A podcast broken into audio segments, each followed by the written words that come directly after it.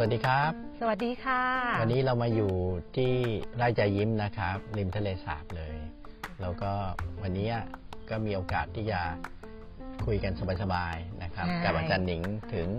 ที่มาที่ไปถึงกล้วยตากไร่ใจยิ้มนะครับ ว่ามันมีตำนานยังไงที่ทำให้มันมีทั้งความอร่อย มีทั้งคุณค่าทางอาหาร แล้วก็อีกอันหนึงก็คือว่าทำแล้วอาจจะทำให้ภูมิต้านทานของชีวิตดีขึ้นด้วยนะครับ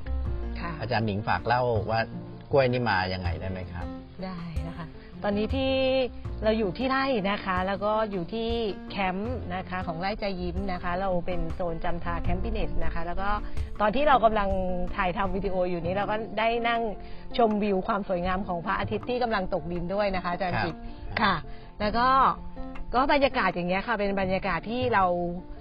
เขาเรียกอะไรนะคะ เราบ่มเพาะต้นกล้านะคะของความสุข นะคะ รวมถึงผลิตภัณฑ์ที่ที่มาจากไร่นะคะ อย่างเช่น ตอนนี้เรามีกล้วยนะคะ แล้วก็ผลไม้แล้วก็ผักต่างๆนะคะ ซึ่งอันนี้ปลอดสารใช่ไหมครับใช่เป็นอินค่ะทรีย์โดยแท้จริง ค่ะ แล้วก็เราก็ทำคือเราอยากให้กล้วยเห็นแบบเนี้ยอันนี้ถ้าเกิดยิ่งหน้าฝนกล้วยเราจะรูปใหญ่มากนะคะ แล้วก็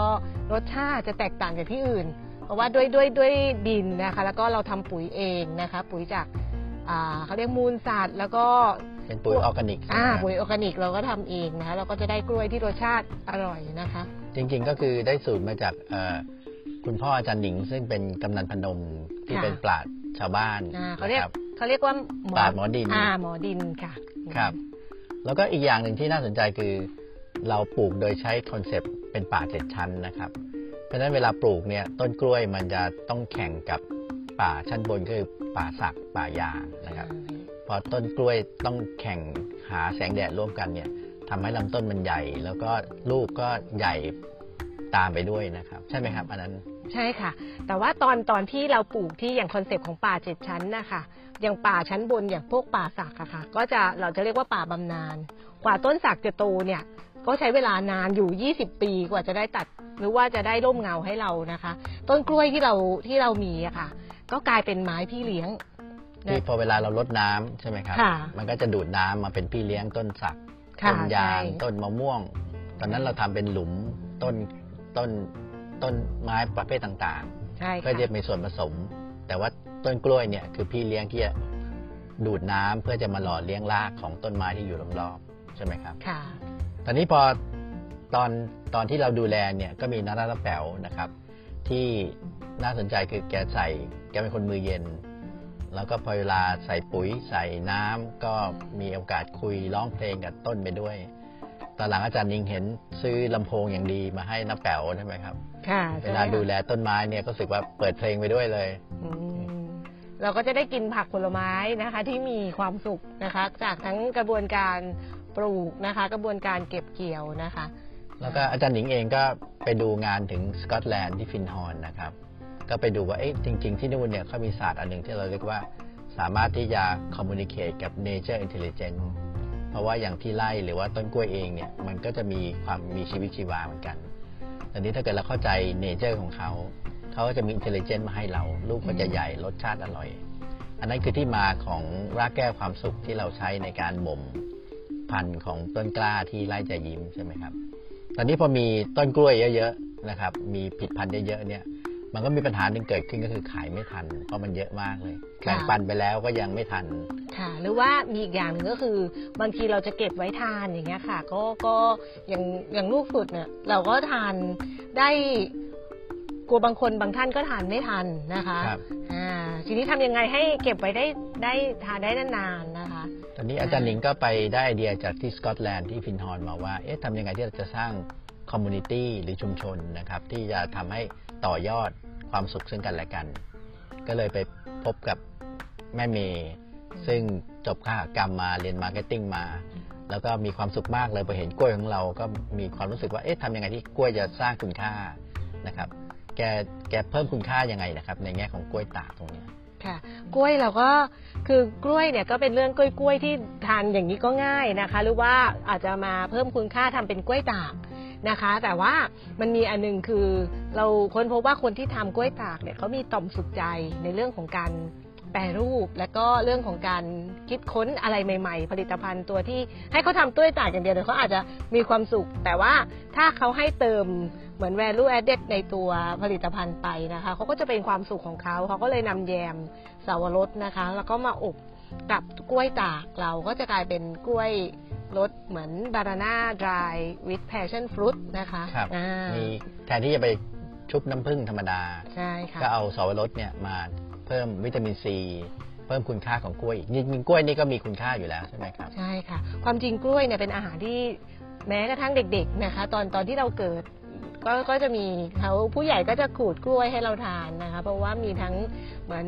คาร์โบไฮเดรตนะคะโพแทสเซียมแมกนีเซียมโปรตีนบ้างนะคะเด็กๆก็จะได้ทานกล้วยที่ที่เป็นอาหารที่หาง่ายนะคะ แล้วก็มีมีประโยชน์อยู่เยอะเลยนะคะ หรือแม้กระทั่งนักกีฬานะคะก็ก็ทานได้นะคะ แล้วก็ป้องกันพวกตะคิวพวกอะไรด้วยนะคะ หรือว่า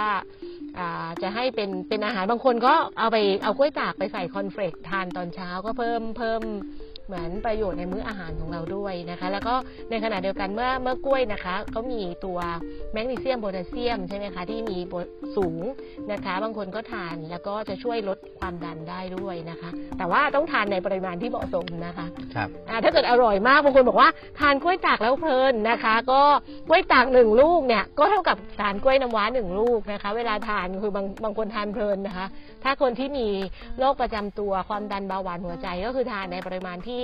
นะพอดีนะคะ วันหนึ่งสามลูกนี่ก็ถือว่าเยอะเหมือนกันนะคะอ่าเห็นเมื่อก่อนอาจารย์หนิงเอากล้วยตากไปผสมกับสมูทตี้เพิ่มค่ะภูมิต้านทานด้วยใช่ไหมครับค่ะเป็นสูตรของอาจารย์ชาตรีที่เป็นผู้แต่งหนังสือ Think Slim เนี่ยเอ่อตอนนั้นอาจารย์หนิงเอากล้วยไปผสมกับ Pre and Probiotic ยังไงนะครับ เพื่อเพิ่มไอ้ภูมิต้านทานให้ร่างกายเราตอนเนี้ยฮะคือช่วงนี้เป็นเป็นช่วงที่ มีโรคนะคะเข้ามาเยอะนะคะ แล้วก็ดังนั้นถ้าเกิดว่าโอเคว่าเราป้องกันภายนอกแล้ว แต่ว่าภายในจะทำยังไงให้เรามีเรียกว่าภูมิต้านทานในตัวเรานะคะ เราก็อาจารย์ชาตรีก็จะมีสูตรนะคะที่ที่เป็นเหมือนทานแทนหนึ่งมื้ออาหารก็ได้นะคะ เป็นสมูทตี้นะคะสมูทตี้ที่มีทั้งเขาเรียกโปรไบโอติก โปรไบโอติกก็คือเป็นจุลินทรีย์ตัวดีนะมันคะ เป็นทหารเสือให้เราใช่ไหมใช่ครับเป็นทหารเสือในร่างกายให้เราที่ช่วยสร้างภูมิคุ้มกัน แต่แล้วแล้วเราก็ต้องเติมเขาเรียกว่าพรีไบโอติกก็คือพวกผักนะคะแล้วผลไม้นะคะ ที่เป็นสารที่จะให้จุลินทรีย์ตัวดีเนี่ยทานด้วยแล้วเขาก็จะไปช่วยดูก็แลมีลำไส้ต้องเรามีไฟเบอร์ให้เขาใช่ไหมครับใช่ใช่กล้วยค่ะกล้วยตากที่ไร่ใจยิ้มก็เป็นส่วนหนึ่งที่เอาไปผสม ทำให้รสชาติมันเริ่มกลมกล่อมขึ้นนะครับ บางบางคนถ้าเกิดว่าเริ่มทานสมูทตี้ที่เป็นดูเป็น healthy หน่อย แล้วก็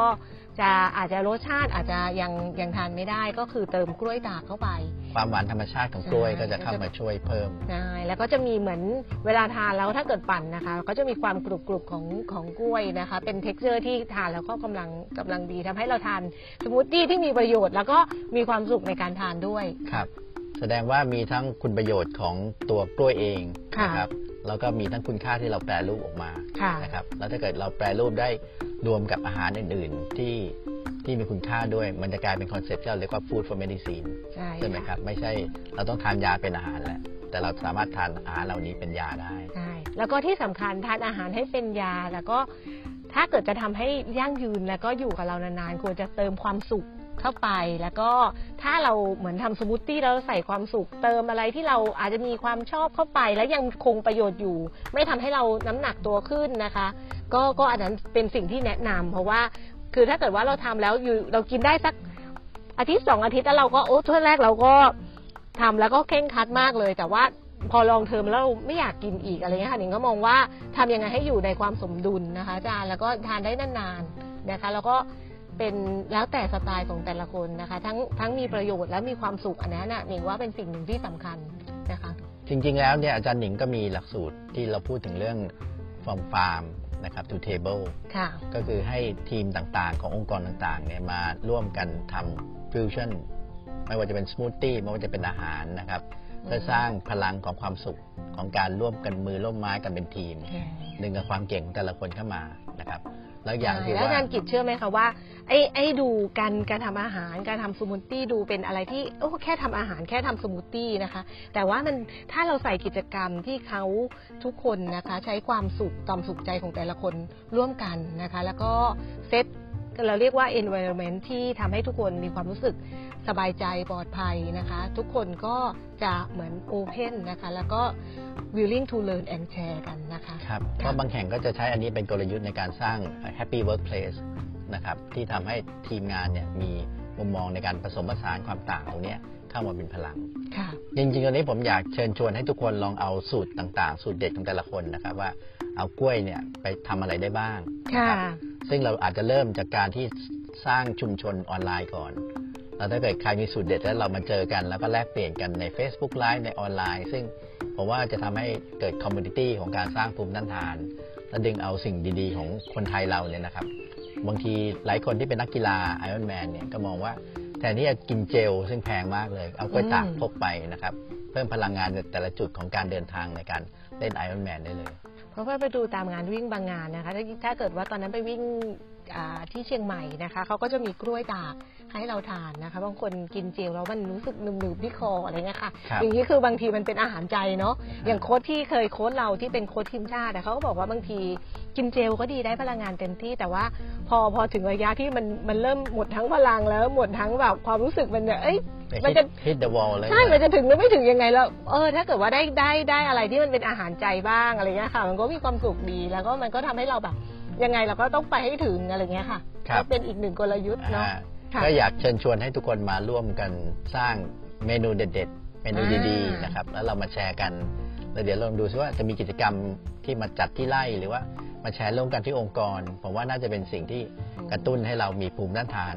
ไม่ว่าจะเป็นทั้งร่างกายและจิตใจนะครับ มีความสนุกในการดึงเอา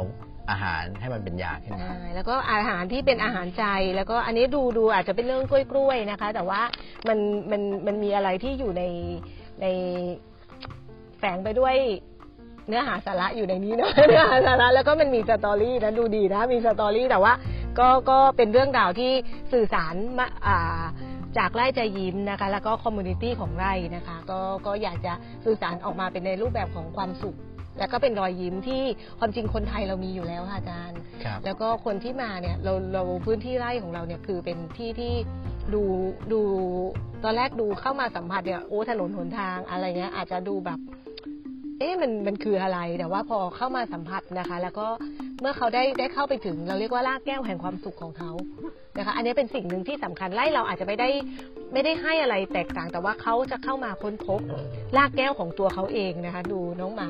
แล้วก็หมาอยากเข้าด้วย เป็นลากแก้วแห่งความสุขของเขานะคะ อันนี้คือเป็นพื้นที่ที่เปิดให้ทุกคนเข้ามาค้นพบตัวเองนะคะ แล้วก็เป็นธรรมชาติที่มันอาจจะเรียบง่ายแล้วก็ ดูธรรมดาแต่อาจจะมีอะไรซ่อนอยู่ในนั้นก็ได้ค่ะอาจารย์ครับ ค่ะวันนี้ก็ดีใจมากเลยที่มีโอกาสมาแลกเปลี่ยนสิ่งดีร่วมกันนะยิคนรับ ดีค่ะอาจารย์ครับโอเคะขอบคุณครับ บ๊ายบายค่ะสวัสดีค่ะอืม